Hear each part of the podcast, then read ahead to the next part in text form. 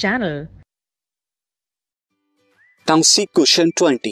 Question is A part में यहाँ पे हमसे पूछा गया है write four characteristic of image formed by a plane mirror. Plane mirror की क्या फोर कैरेक्टरिस्टिक होती है बताना है. तो सबसे पहले हम ए पार्ट को ही डिस्कस करते हैं. Characteristic of image formed by plane mirror. Number one is image formed by plane mirror is virtual. Image virtual होती है. इमेज जो होती है वो सफर्स लेटरल लेटरल इन्वर्जन से सफर करती है. इसके अलावा in case of plane mirror the image is formed far behind the mirror as object is in the front. जितनी आप दूर पर रखते हैं वहां क्या होता है, in case of image is formed far behind, उससे थोड़ा पीछे की तरफ बनती है हमारी.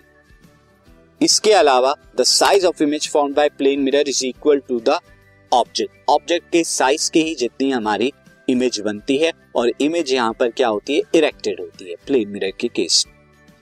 अब अगर हम बात करें यहाँ पर बी पार्ट की, mention the three similarities between image formed by the plane mirror and convex mirror.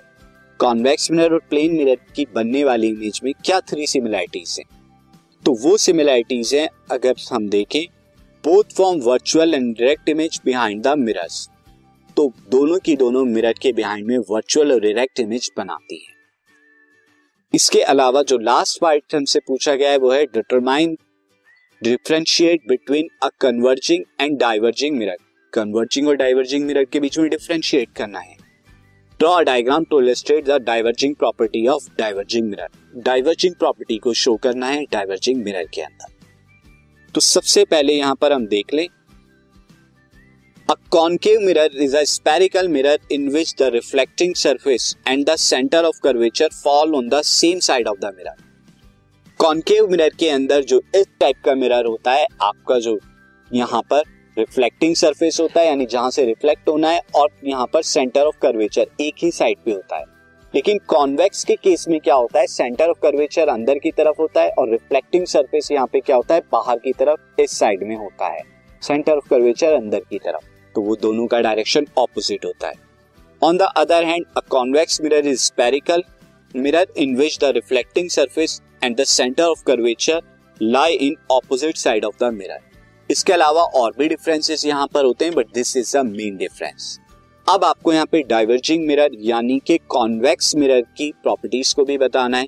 तो कॉन्वेक्स मिरर में दो ही टाइप की इमेज बनती है यहाँ पे आपके, और दोनों ही दोनों क्या होती है, वर्चुअल एंड इरेक्ट होती है. देखिए, अगर आप इनफाइनाइट से लेके प्रिंसिपल पॉइंट तक, यानी जो सेंटर ऑफ द मिरर है उस तक कोई भी डिस्टेंस लें ऑब्जेक्ट का, आपको हमेशा क्या मिलेगी, छोटी इमेज मिलेगी, इरेक्ट मिलेगी, वर्चुअल मिलेगी.